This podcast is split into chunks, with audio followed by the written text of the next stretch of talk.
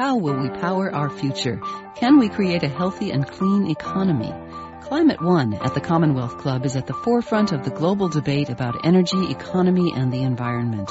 Bringing together the brightest and most provocative leaders of our time, Climate One is the place where big ideas get heard. With thoughtful and insightful discussions on policy, business, science, and culture, Climate One founder Greg Dalton gets to the heart of the matter. It's our future. It's time to come together. Welcome to Climate One, the conversation about America's energy, economy, and the environment. I'm Greg Dalton. In his 2012 State of the Union address, President Obama said he was, quote, doubling down on clean energy. One of his bets is that solar power, after many false starts and decades of disappointment, is finally ready for prime time. The president directed his administration to allow development of enough large solar plants on public lands to power 3 million homes. Will that really happen? What would be the environmental impacts? The California desert is home to some of the most promising public lands for solar energy. How do the president's solar aspirations jive with those of Governor Jerry Brown? For the next hour, we'll discuss California's sunspots with our live audience at the Commonwealth Club in San Francisco and four expert guests. David Festa, West Coast Vice President of Environmental Defense Fund, an advocacy organization. He served in the Clinton administration as an official at the U.S. Department of Commerce. David Hayes is the Deputy Secretary of Interior, a federal agency that presides over nearly one fifth of America's land mass, land that produces nearly a third of America's energy production. He served in the same position in the Clinton administration and as a private attorney has represented energy companies. Mike Hatfield is Director of Development at First Solar, a California company that received more than $3 billion in federal loans to build large solar facilities in the American West. He's a veteran of the energy industry. And John Laird is Secretary of the California Resources Agency, which is responsible for protecting and monitoring state lands and waterways. He's a member of Governor Brown's cabinet and a former member of the California State Assembly. Please welcome them all to Climate One.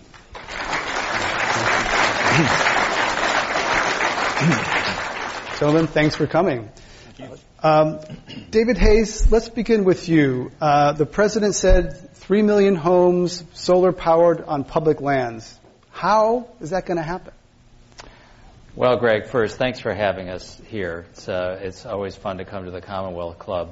Um, it's already happening. Uh, that uh, comment from the uh, in the uh, State of the Union uh, was directed at the Department of the Interior. As you mentioned, uh, we're America's largest landowner, and uh, a lot of our lands are in the Southwest, which have a incredible uh, resource, solar resource.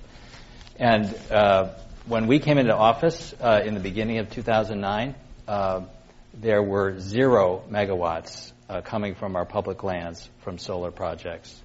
Um, last year, we tallied up how much, how many projects we had permitted in our two, uh, two plus years, and it was 6,500 megawatts, and we're headed for 10,000. That's the equivalent of the 300 million homes.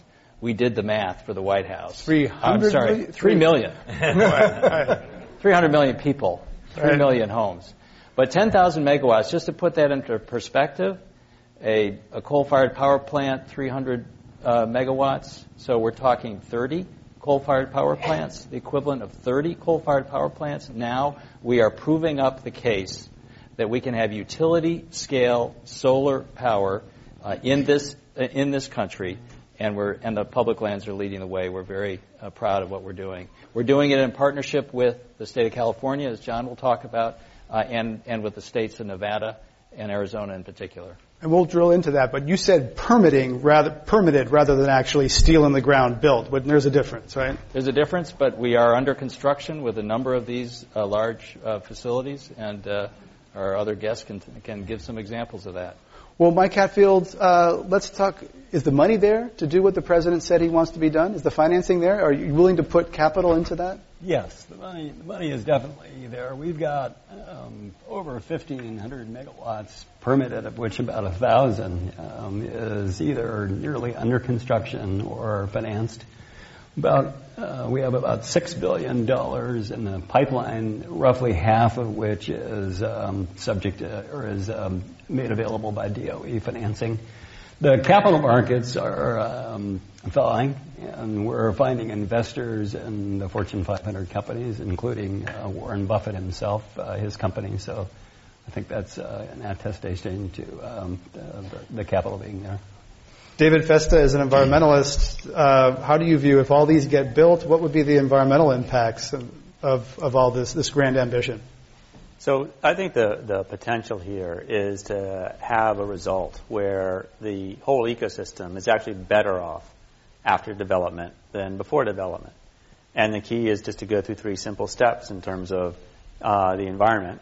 Uh, one is to avoid impacts where possible. The second is to minimize the on-site impacts.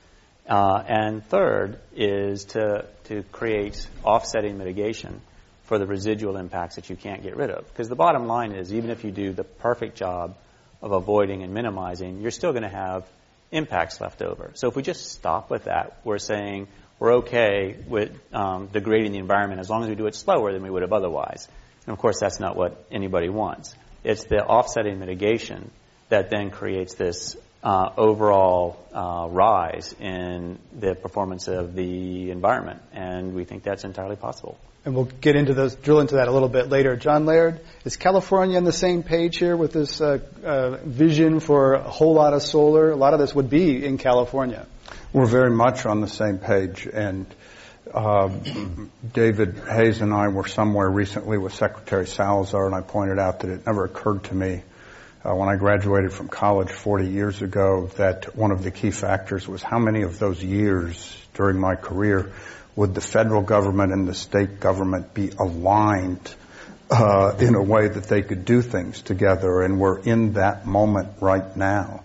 And so uh, at the state level, the governor signed a uh, 33% uh, renewables portfolio bill to set that as our goal. If if uh, everything that is permitted is built, we'll be virtually at that goal. And so the question is, is how do you pull together everything you heard from the other speakers and uh, make sure that uh, we do what we can to permit fairly, we do what we can uh, to mitigate in a way that uh, improves the environment over time, and we set the conditions so that the private investment will come and do that. And so we're at a key moment right now, but uh, the table has really been set well. So before we really dive into this, I want to set a baseline just to give a context of how large solar is in the overall energy uh, mix. Uh, it's about, I've read, a $6 billion industry, but it's only, what, 1 or 2%? It's hard to find a real hard number, partly because there's so much capacity coming online. 1 or 2% of America's electricity comes from solar, right? So we're talking still a tiny, tiny, you know, Mike Hatfield, where do you see that going if all these projects come online? Is that going to, what, get to 5 or 10%? Yeah, it's going to become a, a, significant component of our energy supply, but it's never going to supply 100% or in, even anything approaching that. But uh, the important thing is it needs to be part of our overall mix. And what we're seeing now um, from 20, 30 years ago when it was nascent industry is it's beginning to mature, and it's maturing because costs are coming down. And, you know, ultimately it needs to be a business that competes with other sources of supply. Well, one of the things that's going on now, a lot of the federal funds that were uh, flowing around after the stimulus package expired last year, uh, is that going to con- is that going to cause the industry to contract? The New York Times did a story recently about wind and power kind of pulling back because the federal funds are ending or, or, or slowing down. David Hayes, is that well, a concern? The, the, uh, uh, the on the solar side uh, the fact that the costs have come down uh, is now proving up solar as being very, very competitive with other power sources. I think the, the what was missing was a proof of concept that you could actually have a utility scale uh, project. And what Governor Brown and before him Governor Schwarzenegger did is forced the proof of concept to come forward. We were a willing partner. Um, and, uh, and what we're seeing, and Mike can confirm this, is that uh, while some of the, the startup companies are, uh, have had some challenges, you're getting big time investors coming in, like Warren Buffett, like Google and others, investing in this because they see solar as a competitive long term uh, power source. Warren Buffett's been on quite a, bit, a solar uh, binge lately. Yes, yeah, exactly. Mike Hatfield, you, do you see the big money coming in, the, replacing, or once the government went in, do you see the sort of big invest, smart money, so to speak, coming into solar? Yeah, I think it is. It is happening. The, the loan guarantees and the investment tax credits and other benefits help to um, get the industry started. And what we're seeing is, um, as there's economies of scale and larger companies like First Solar move into this space, we're seeing costs beginning to come down. And as those costs come down, um, there'll be less and less um, dependence upon um, uh, federal incentives. But uh, yeah, I think we have some traction. Definitely. So you're okay with the federal money going away because you your company got three billion dollars. Um, you're okay with that spigot being turned off? Well, you know, half of that investment was uh, without DOE loan guarantees. So I think we are seeing in the marketplace um, um, private equity and private uh, debt uh, stick, uh, you know, stepping up uh, for it. But um, you know, I think the, the investment tax credits and the other um, uh, incentives um, are, are key you know, to keeping the industry going. And in some stage, um, the, the industry is going to have to stand on its own. But that's a conversation that's, uh, that needs to be, um, you know, carefully discussed. Anyone else here? The um, another change in the marketplace could be the way the federal government changes leasing lands. David Hayes, we talked yeah. a little bit about uh, oil and gas is auctioned, whereas for solar, it's it's not that same way. And so, I'd like to talk a little bit about you know, getting the getting the taxpayers best deal for right. for the uh, federal lands. That's a it's an important point. Uh, and actually, what we've seen is uh, for the first uh, period here in the Obama administration, we've been targeting specific projects, working with the conservation community that look like they were good projects and that we could move through. And then we have brought the permitting entities together to help this go smoothly uh, with some falling by the wayside. The emphasis here is that we've been we've been working on good projects uh, that that that that meet the environmental requirements we're all looking for. But we want it looking ahead. We don't want to be going project by project. We want a landscape level planning approach. And we're in the midst of, and nearing the finish line actually, on a major uh, six statewide effort to develop solar energy zones on our public lands uh, in consultation with industry and conservation groups, trying to identify areas that make the most sense for the future for these large projects. They're going to be uh, near transmission, they're going to be often in disturbed lands, uh, they're going to have a relatively few conflicts, they're going to be mitigable, uh, per David's point. Um, and the, the expectation for the future is that, will provide a clear path for industry to go to these solar zones while also providing, uh, meeting our conservation needs, which are incredibly important to our president and to our governor.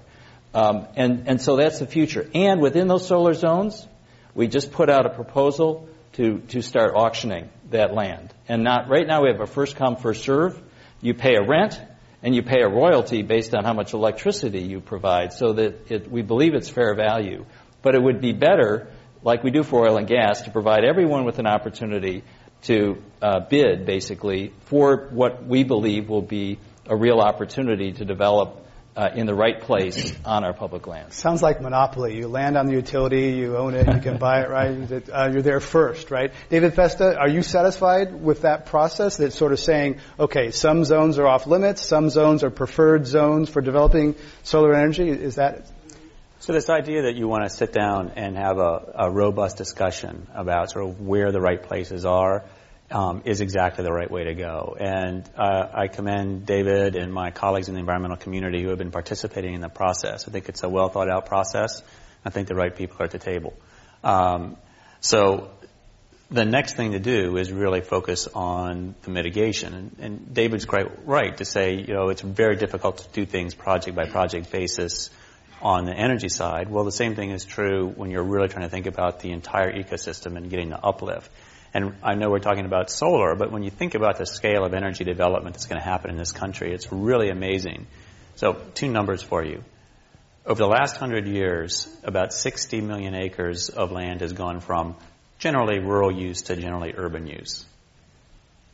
Some people are forecasting that to meet our energy needs with homegrown energy, it's going to take another 60 million acres, and that's going to be developed in 20 years.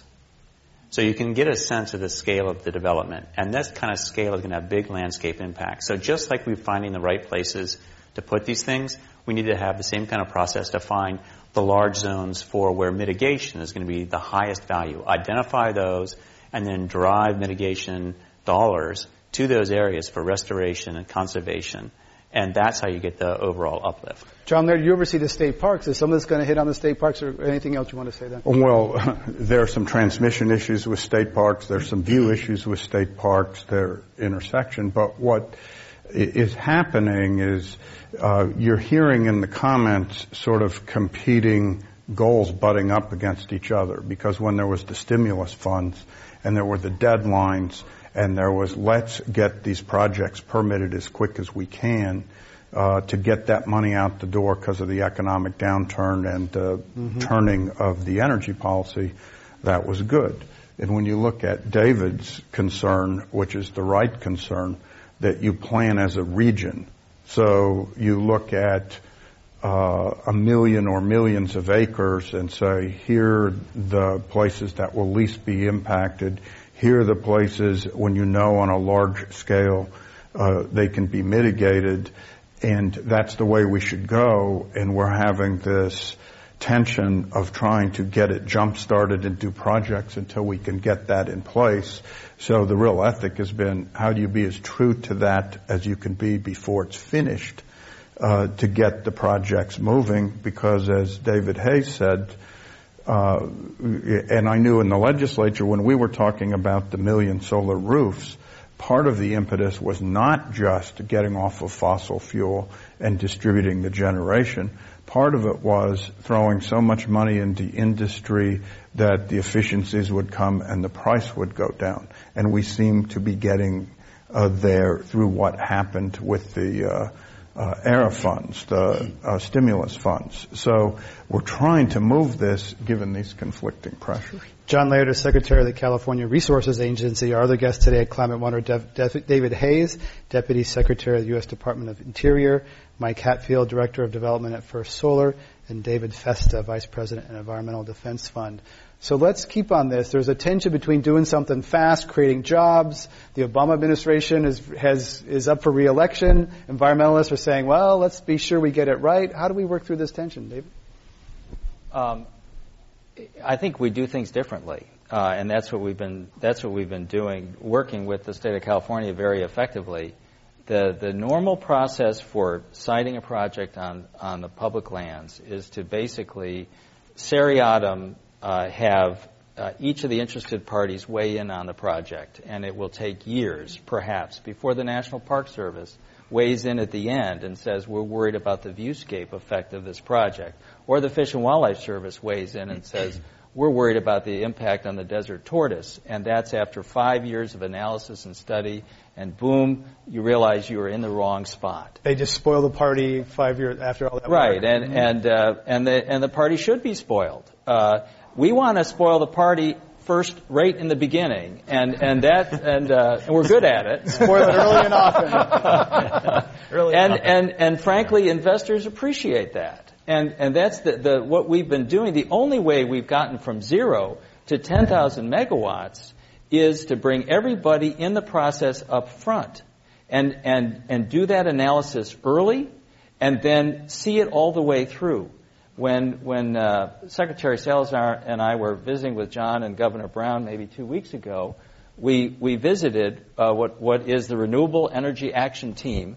It's it's all of the permit folks from both state and federal side. There were a room of 50 of them.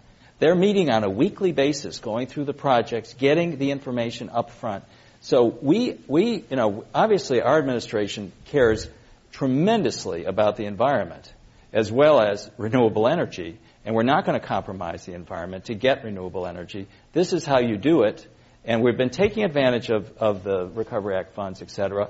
But we also want to create an architecture for the future, which is the solar energy zone approach that, and we have brought just the, our, our, our comment period just closed, and we had industry lining up, uh, the, the solar industry in particular, with the leading conservation organizations like Defenders of Wildlife and EDF and NRDC, all agreeing with us on the approach that we're now going to finalize and go forward on. It's a very exciting way to, to deal with what are truly can be uh, competing values and sometimes irreconcilable values, but we're, we're finding a way. John Let me tell a quick story that uh, emphasizes those competing values. I've been secretary for a couple of weeks. I keynote my first environmental convention. A line of people uh, line up to talk to me afterwards, and this guy walks up to me and says, uh, I work on the siting of uh, renewable energy. Uh, I work on the environmental side. And I, and I, said, well, which side is that? and he said, and he finally said, well, I work to protect the animals. And I said, you don't think uh, moving to 33% renewables and off of fossil fuel is the environmental side. And he said, well, then I work on the habitat side. Uh, but the interesting thing is, is uh, the years I was a mayor, uh, your biggest nightmare was never your traditional adversaries. It was when your friends were uh, at issue with each other. And so that's why, exactly as has been said, we have to work it out. We have to do something that improves the habitat while at the same time uh, producing the renewable energy. David Festa, do you have a, a case study where, where, something has become, the environment has been enhanced by development, not just reduced the rate of degradation? Yeah, I mean, I think there's there's two there's there's actually lots of examples. Um, under the Clean Water Act, there is a mitigation requirement if you're going to uh, uh, damage a wetland. And there's lots of cases where in the in the service area, well, the region, the ecoregion where this happens, you're actually seeing net increases. I can give you another another example uh, that EDF uh, worked on, and that's uh, Fort Hood in Texas. Uh, Fort Hood is a big Army training base. They wanted to increase their training activities the problem was there's a, an endangered bird that lives on the base, and their activities were obviously impact that bird. You heard David uh, talk about how long the process can be to go through one of these permitting things, and that obviously presents some logistical issues if you're trying to do training. So um, EDF got together with uh, ranchers who own properties around the base and set up a system of essentially bird ranching so they're able to keep their ranches, they're able to ranch cows, but also change their practices to make them more bird friendly. And that generated, that we had fish and wildlife scientists come in and, uh, and rate their, their, their uh, success as bird ranchers, and they earned bird credits. And then the Fish and Wildlife Service went into the Army base, and when the Army uh, impacted habitat, issued a bird debit. Said you have created a, a you're, you're in deficit. And so the Army goes to the bird bank, buys the appropriate number of credits, and off we go. Army likes it because it's quick and fast after it's been set up. Let me just say that it did take two, three years um, to get this uh, program set up, so there is an irreducible amount of really hard work that has to happen up front. And, but that's different from delays. So what happens is once this is in place, the, the system works very smoothly. And the key question is what's happening to the bird population? Well, it's increasing. So there's a perfect example of where an activity takes place, and because that's taken place in the right framework, with the with the species range taken into account, and you've brought in all the stakeholders, and you think of these creative ways, you get you get the outcome you want. You get a better environment, and you get the the economic activities that you want. You know, David Hayes, do you want to jump in? Yeah. I was going to say David mentioned investors, and I think um, first I want to just compliment the Department of Interior on uh, a fantastic job in trying to bring you know together a, a broad spectrum of, uh, of opinions. But you know, from an investor's perspective, anything that helps to reduce risk and uncertainty is a good thing. And so I think this PEIS um, process that has environmental been, process that the thank you, that, Interior is yeah, doing. The, the yeah. environmental process is very helpful and um, helps to bring together different stakeholders very early in the process, so you don't have a situation five to seven years into a project development where you um, someone spoils the party, as you say. You know, David Hayes. Greg, this really this really ties into the your, the broader context of Climate One, which is to think about climate change. The reality is that our our environmental laws are fairly blunt instruments, and you can proceed um, and end up uh, on a project by project basis and end up slicing and dicing the landscape so that you lose wildlife corridors, you lose uh, species, uh, habitat strongholds for important species, and you're not violating any environmental laws. Uh, you're, you're, saving the, the few tortoises on your, your, your 20 acres, but they're cut off from everything else. What we're talking about is, is broadening the lens uh, to do landscape level planning, putting solar here, uh, keeping the tortoise uh, strongholds over here, keeping the wildlife connectivity.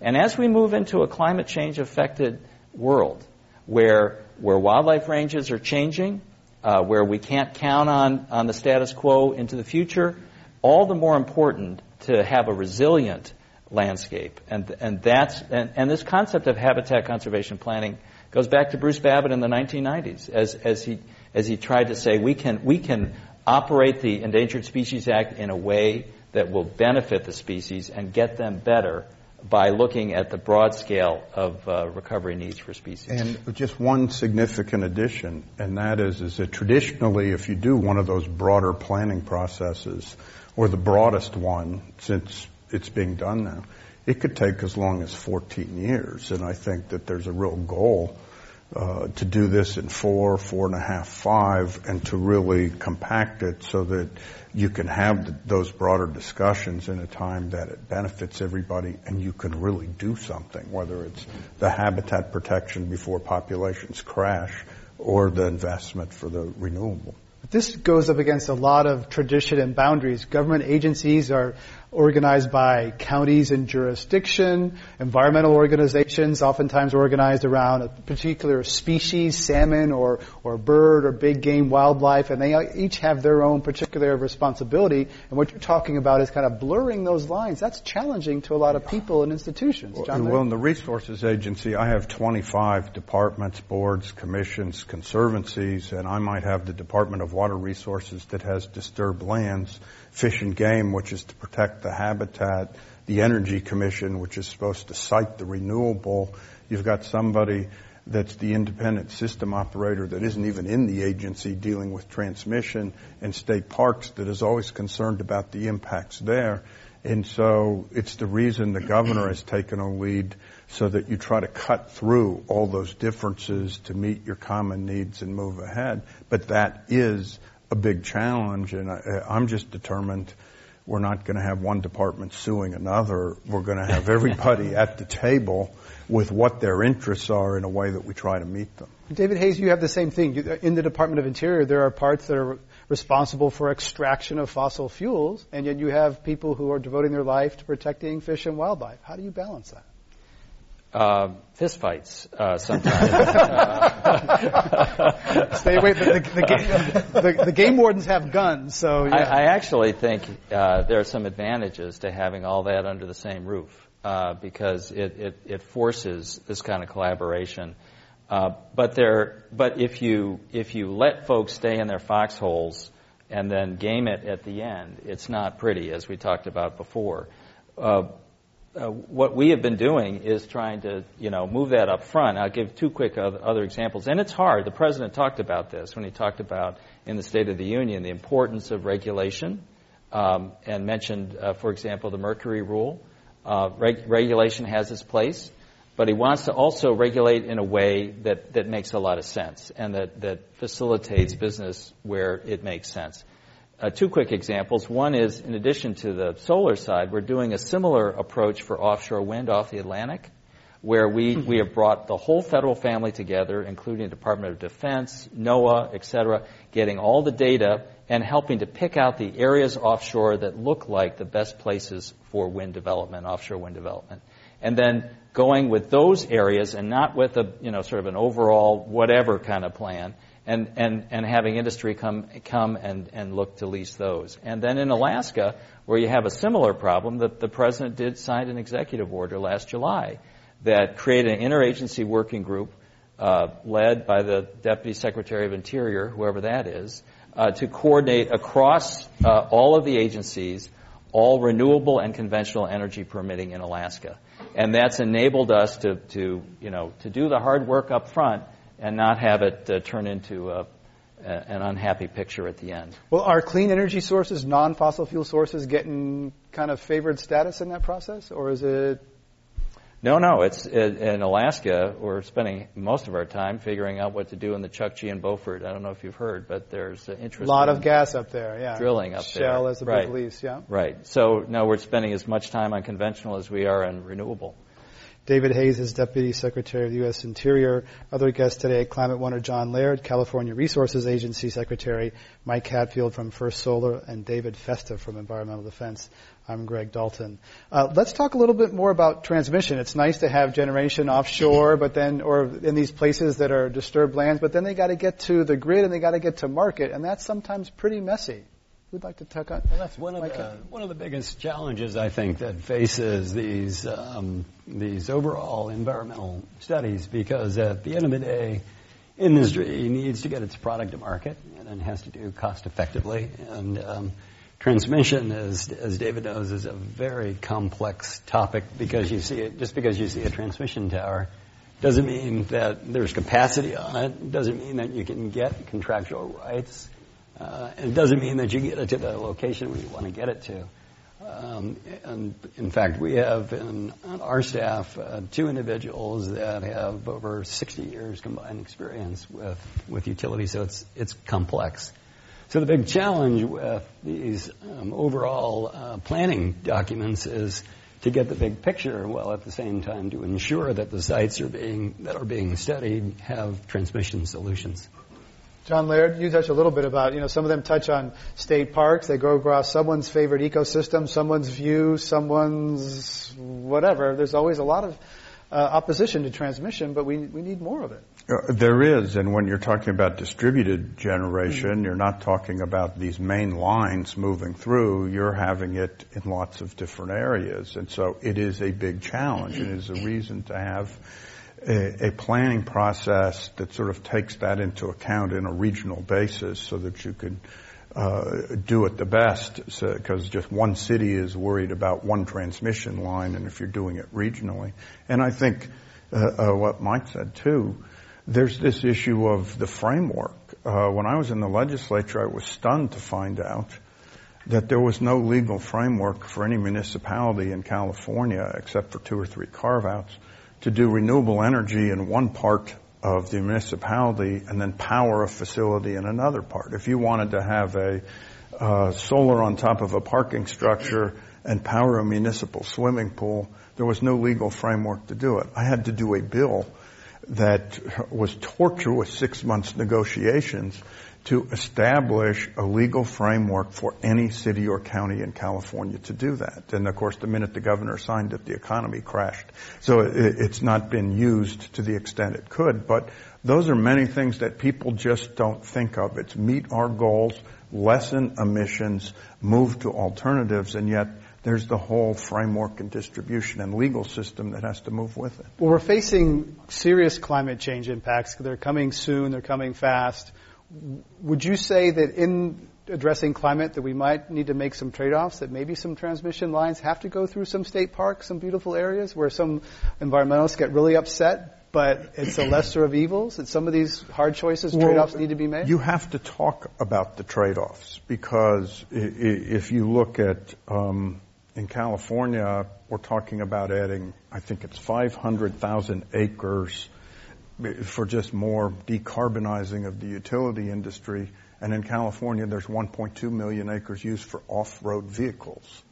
So let's look at what the comparisons are and start to look at those. And it's it's just when it gets back to my story, it's uh, you, you know I chair the Ocean Protection Council.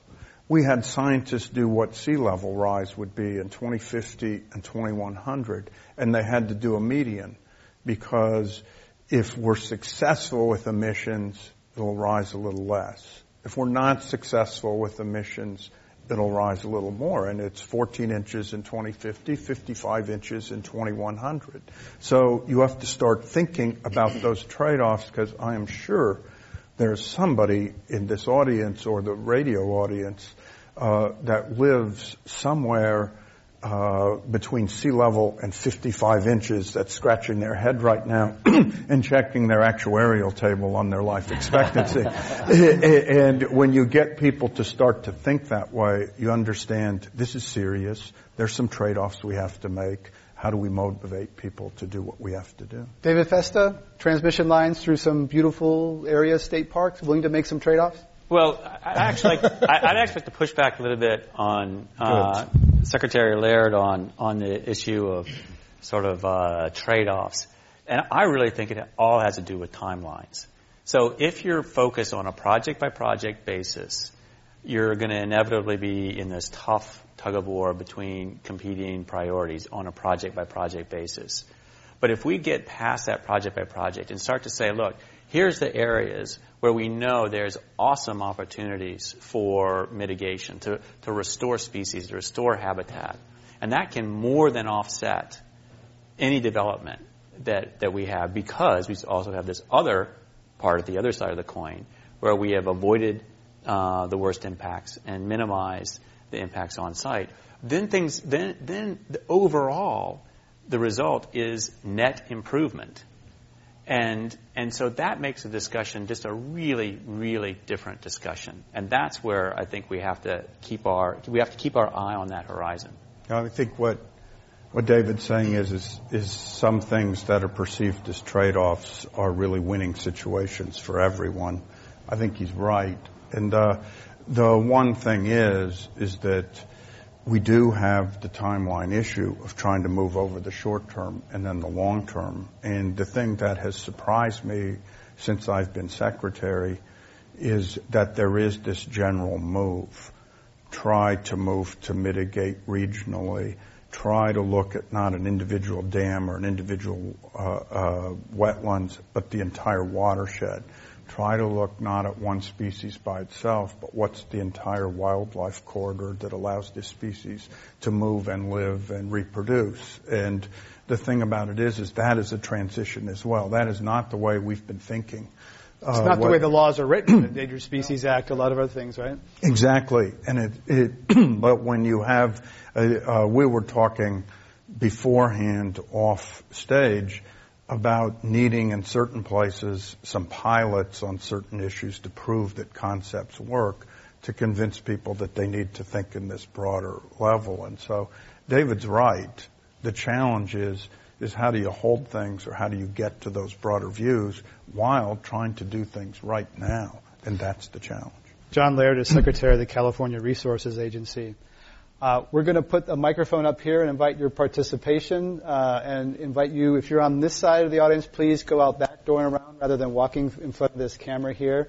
And where my colleague Jane Ann is back there, that's where the line will start. We w- welcome you to come up and, uh, and participate. This is a very important part of, of the program, both this and also you all meeting and interacting with each other uh, afterwards. While that's going on, I'm going to ask uh, a question about, we've been talking about the, the federal situation. Governor Brown also has a renewable electricity standard that's driving a lot of solar development in California.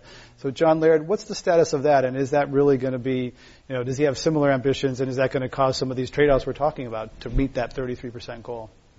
Well, the thing about it is, is that as I was saying earlier, if we build everything that's permitted, we're almost there.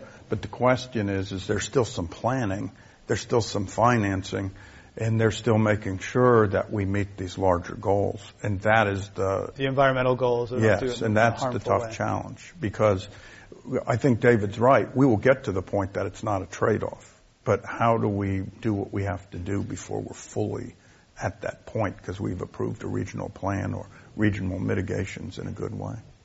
David Festa, do you have confidence that will happen? Yeah, yeah, I think we just have to get out there and start start trying stuff. Let's have audience question. Our first audience question. Welcome. George with EnviroBeat. I have a question about California military land. Uh, there's a lot of it, and could that land be used? I mean, climate change is really a national security issue as well as an international security issue. So we, we talked about a base in Texas where some things yeah. have happened. How about uh, California bases? Uh, there are tremendous opportunities, actually, uh, to work with the Department of Defense uh, on uh, on renewable energy. In fact, uh, the Department of Defense came out with a report within the last several weeks uh, suggesting that uh, they could relatively easily potentially generate 7,000 megawatts of renewable energy without affecting their mission. Um, there are obviously in this state uh, Fort Irwin and many other large bases uh, that uh, that have have possibilities. We have a relationship with the Department of Defense. Many of the Department of Defense lands are actually withdrawn interior lands, so so we are working with them and. Um, and some of the bases are going from the other direction, from DoD to to uh, well, that's right. BLM. You know, John Laird and I were just down in in his uh, old neck of the woods down there at Fort Ord, uh, down on the Monterey Peninsula, which which is moving 7,000 acres of which has already moved to the Department of the Interior. Another 7,000 is on its way.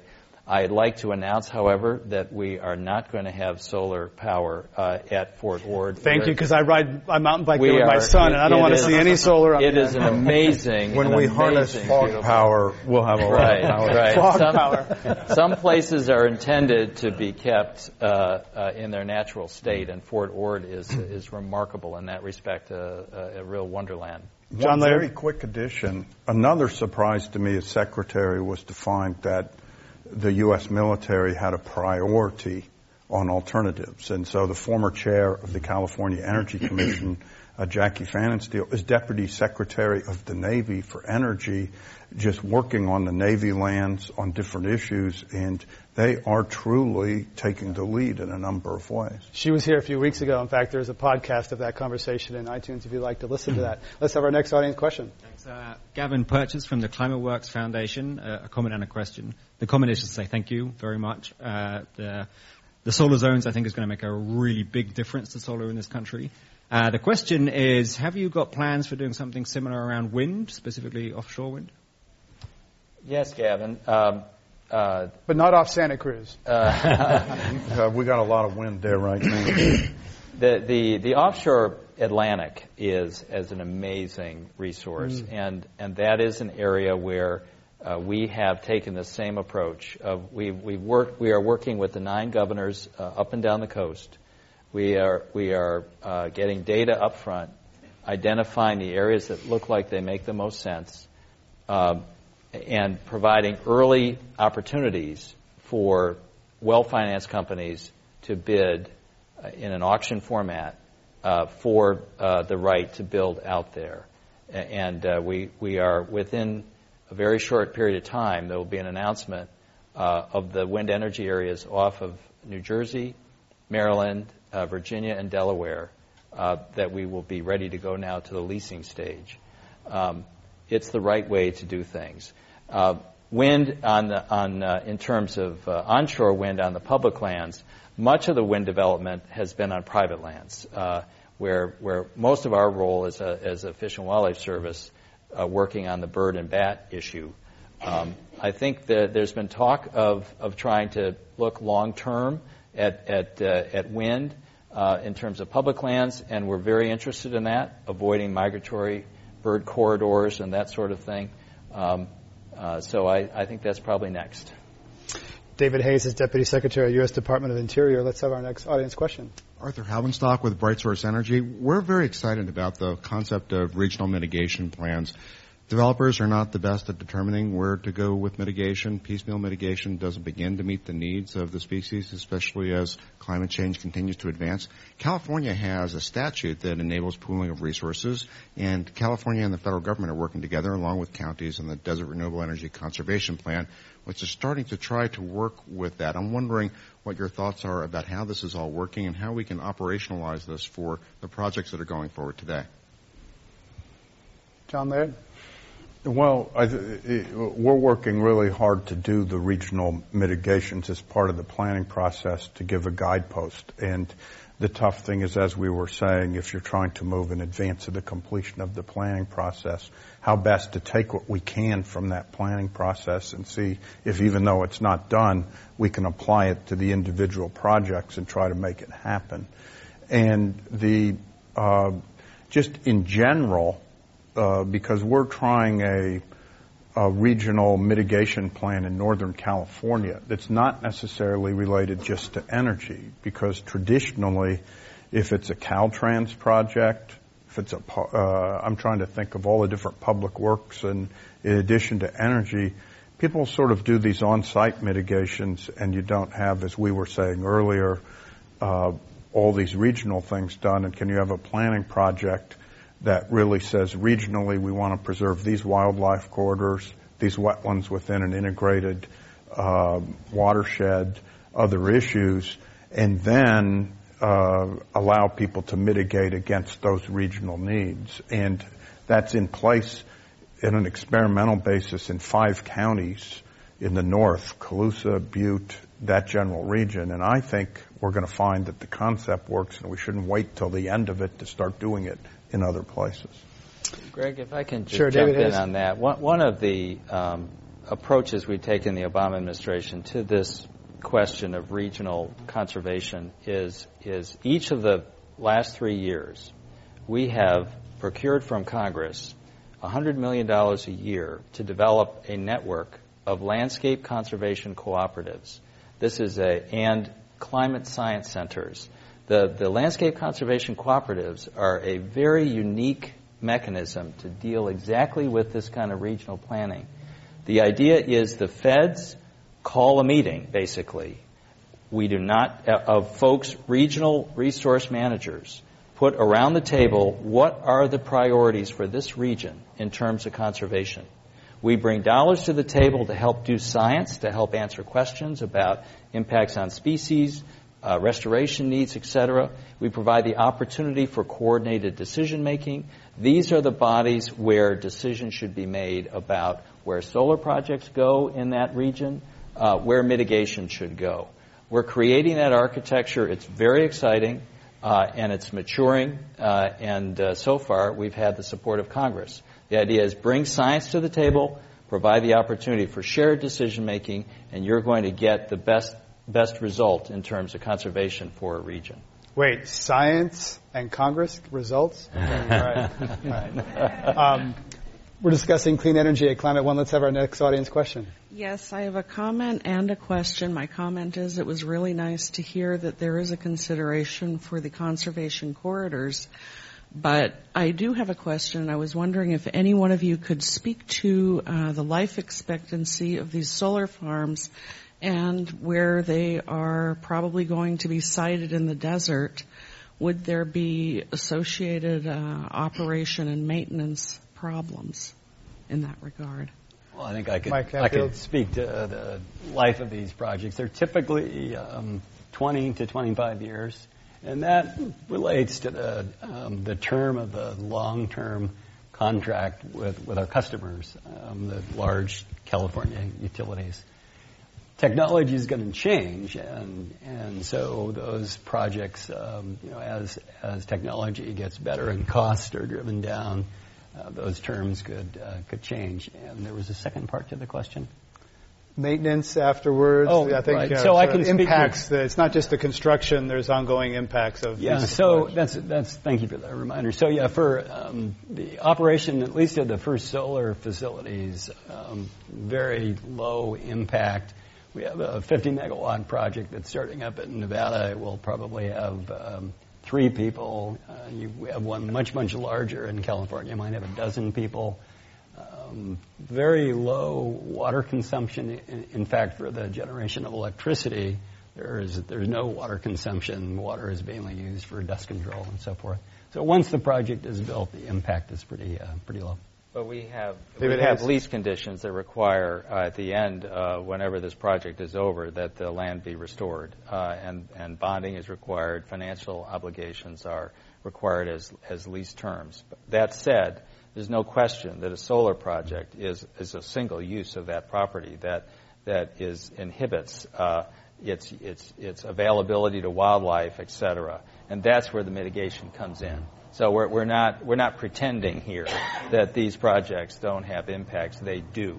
And the, the key thing is to put them in places where the impacts are minimal and then to mitigate them and to make sure at the end of their life that land returns to the public uh, fisc in, in, good, in good shape. I can add to David's comments that the, the um, reclamation bonds that the Department of Interior requires are very hefty. So Good. They've got protection. Good. Give us back our land in good shape. Okay. Uh, next question, please. Uh, my name is Cassie Barr, and I'm uh, belong to Desert Survivors, and also uh, I'm the chair of the Wilderness Subcommittee meeting at the Sierra Club. Um, people in Desert Survivors have a concern about this being kind of a giveaway to big business and conservation and rooftop solar not giving the, the attention that it should have to protect the environment. John Laird, Governor Brown is very big on distributed solar, which means rooftop solar. That if what if we did more rooftop, we wouldn't need so many big plants in the desert and ecologically sensitive areas. Well, we might not need it if we were trying to get solely to the 35% and solely with solar, but I think that, uh, frankly, this is the first stage of a longer term thing.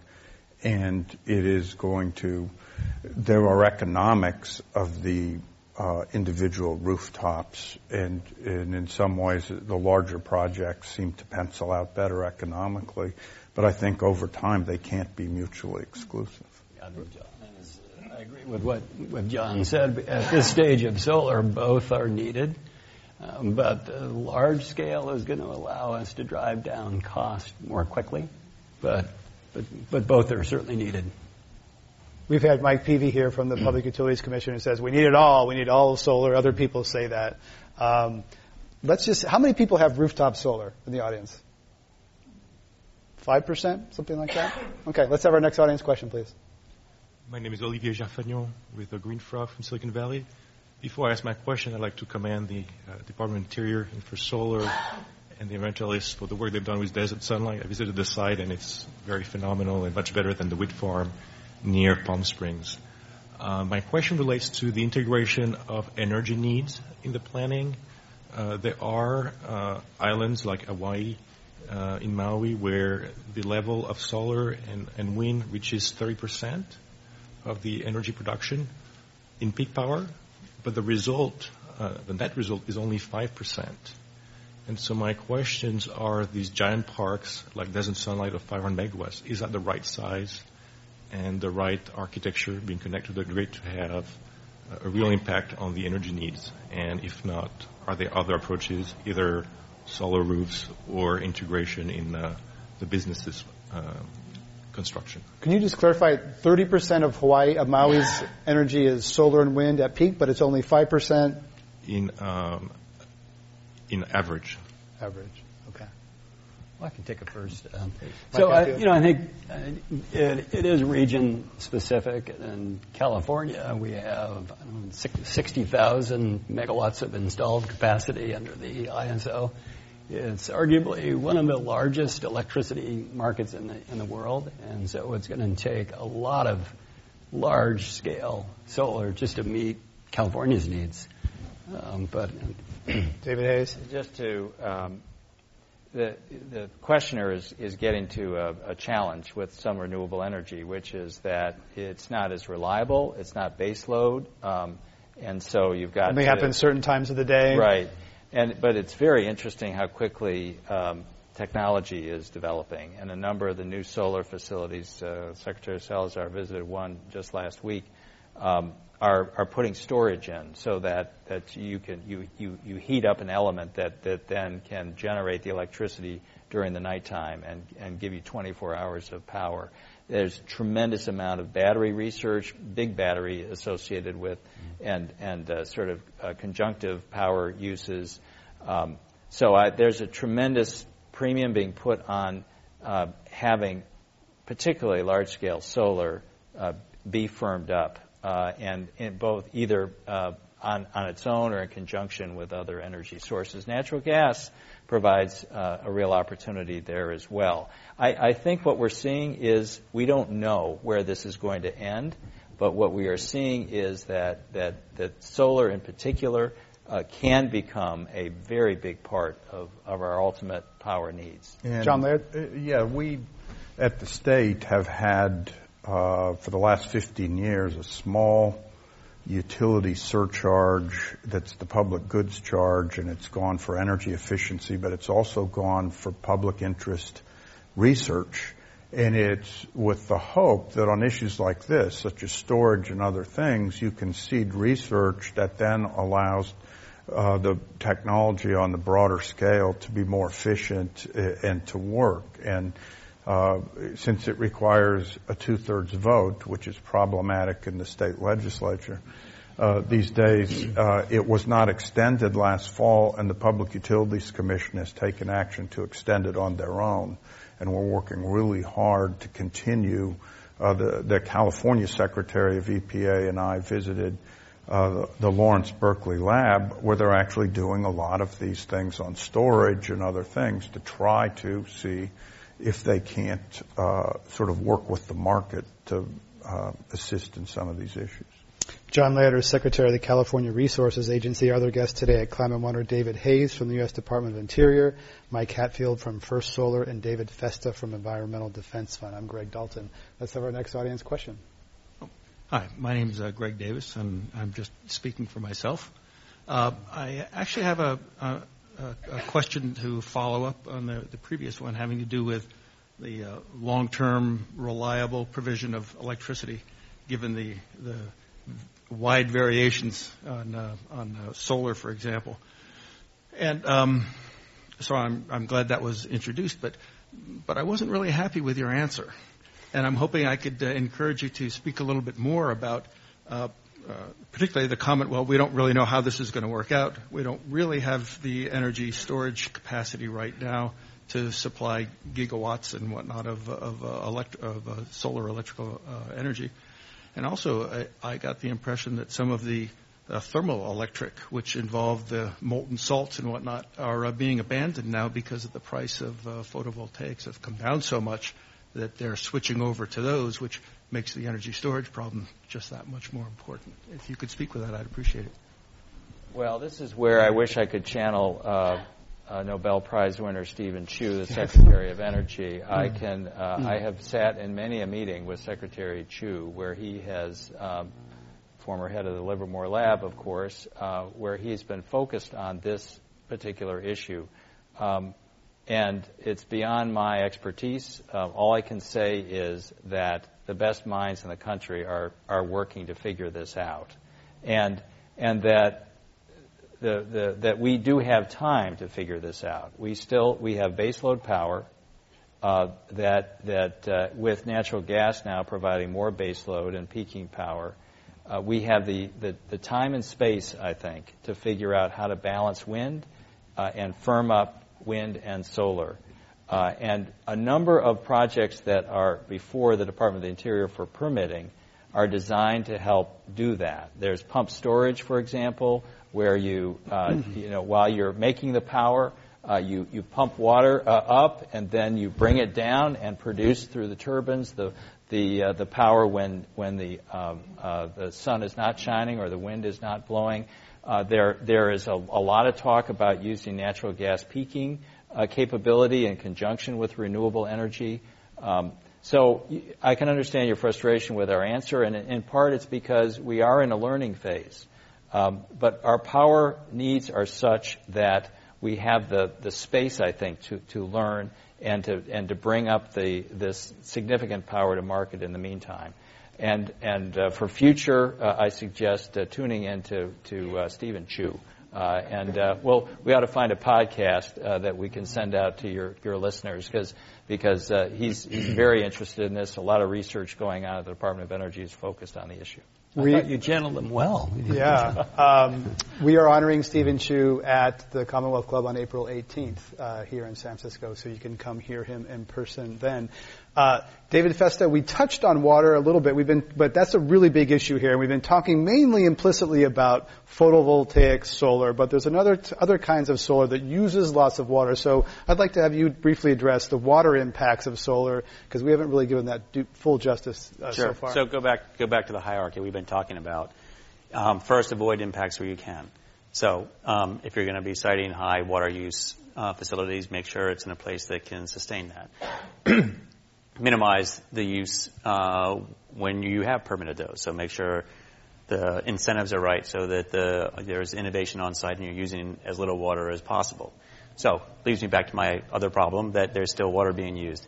so that's where you get that's where you get into mitigation, and you begin to look at incentives that you can provide uh, or the mitigation packages that the developers will uh, finance that pays for farmers and ranchers and foresters to begin to change how they use their lands so that they are uh, engaging in higher conservation, which frees up water uh, for ecosystems, which again helps the whole ecosystem function better. And if you do this right, if you put the if you put a high water use in a place that can sustain it, required an offsetting uh, mitigation, and you put that in the right place where you know you need habitat values, you're actually creating that net uplift in the environment because you're restoring perhaps a degraded land that was uh, a ranch or a single purpose uh, forest to something that is much more dynamic that not only has water benefits but can have climate benefits by sequestering carbon or changing practices to reduce, reduce emissions, great wildlife benefits, um, wetland benefits.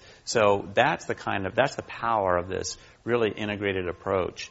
So th- that's how I would uh, deal with the water benefit. And we've John, been so focused on the subject that when you look at the broader reach of energy or water, while we're talking about trying to change sort of the fixed pie that exists now of energy use and move percentages from non-renewable to renewable, you always have to have conservation and efficiency as part of your overall program so that you're affecting demand in general. And I mean, we've saved $60 billion in California since Governor Brown was governor the first time and did energy efficiency standards on water. You look at uh, the Los Angeles basin, which amazingly in the last 25 years has grown by 3 million people on exactly the same amount of water. And so the question is, is not just how do we shift within energy usage to more renewable, but how do we constantly see what we can do to be more efficient and lower demand? We're going to have one last uh, audience question, and then we're going to ask. I'll ask you just for a final uh, closing, quick remark you'd like to make. Uh, yes, sir. Arthur Haubenstock with BrightSource Energy, and again, uh, sorry to be a repeat caller, but I couldn't resist the temptation to provide an answer for Secretary Chu we at BrightSource have three contracts before the California Public Utilities Commission now that have thermal thermal storage, um, molten salt of the, the type that the previous questioner was asking about. And there are several other companies that are doing that as well. It's very important, especially as you get more distributed generation online, when that falls off at the end of the evening to be able to pick up the power and ensure stability without requiring peakers to move up and down and causing emissions problems. But it does raise another question. This has to do with auctioning off land uh, for BLM or elsewhere when you need that kind of innovation, when you know that the type of generation that you're looking forward to have supply the energy uh, system is going to be changing, does it make the most sense for purposes of re- rewarding the U.S. and its land to have that go to the highest bidder, which is going to put the prize on what is currently costed out for energy? Or does it make sense to look at what's going to provide the most reliability, reduce emissions the most, produce the other kinds of policy benefits that we're looking for? Because those benefits aren't really being priced very, right now in the energy system. David, I think I hear some pushback on auctions. We have a solar company that doesn't want to uh, be in a bidding war, I guess. Yeah, um, yeah. Uh, competition is the American way here, and uh, I think the reality is, and we've seen it in in uh, in other arenas like oil and gas uh, what you want are, are folks who are committed to develop the, the, the land uh, in a way that will, will, will keep, and frankly, um, particularly in renewable energy, there are issues about financial viability.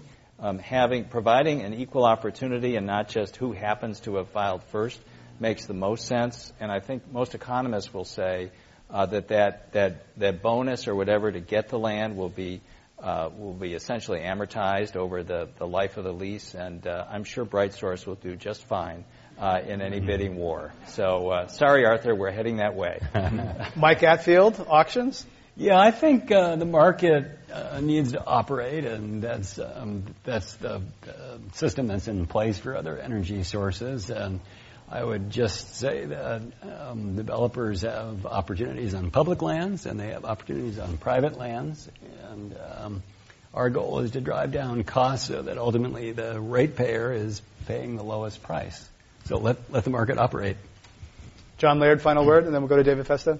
Just that uh, we've been talking about, in many ways about government action and incenting, but when you set goals, whether it's to reduce things into landfills, to conserve water, or to turn to renewables, a significant amount is to incent individual action. And the people that are listening or watching uh, really are part of this, either their own renewable systems, their own actions for energy efficiency, or their own support just out in the public discussion for moving from fossil fuels to this and, and being willing to support people that take those risks. And so I would just use this close to call people to action on that because that really is about the future in any of a number of ways. David Festa. Well, as you've, you've heard me say, I think the back to the desert. Uh, you know, I think the I commend the process. I, I think it's the right process. I think it's the right people. I think the hierarchy is right. Avoid, minimize, and mitigate. And on mitigate, we have a really exciting uh, future ahead of us if we design a mitigation system for the 21st century that allows us to see this overall uplift in, in environmental quality for everybody. David Festa is West Coast Vice President of Environmental Defense Fund. Our other guests today here at Climate One have been Mike Hatfield, Director of Development at First Solar, David Hayes, Deputy Secretary of the U.S. Department of Interior, and John Laird, Secretary of the California Resources Agency. I'm Greg Dalton. Thank you for listening to Climate One today.